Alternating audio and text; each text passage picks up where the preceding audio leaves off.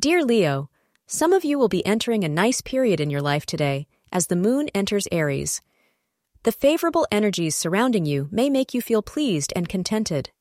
Astrologers, on the other hand, believe that the only way to ruin things for yourself is to misbehave with your loved ones or coworkers. It's essential to avoid disagreements or misunderstandings with persons in positions of power during times like these. Also, new business interactions can be time consuming, so proceed with prudence and patience. Blue is a lucky color for you. The hour between 4 p.m. to 5 p.m. is auspicious for you. Interesting hobbies that you mutually share with your beloved will help you enjoy his or her company today. Doing things together will also cement your relationship. Use this opportunity to convey your genuine feelings and prevent him or her from feeling neglected.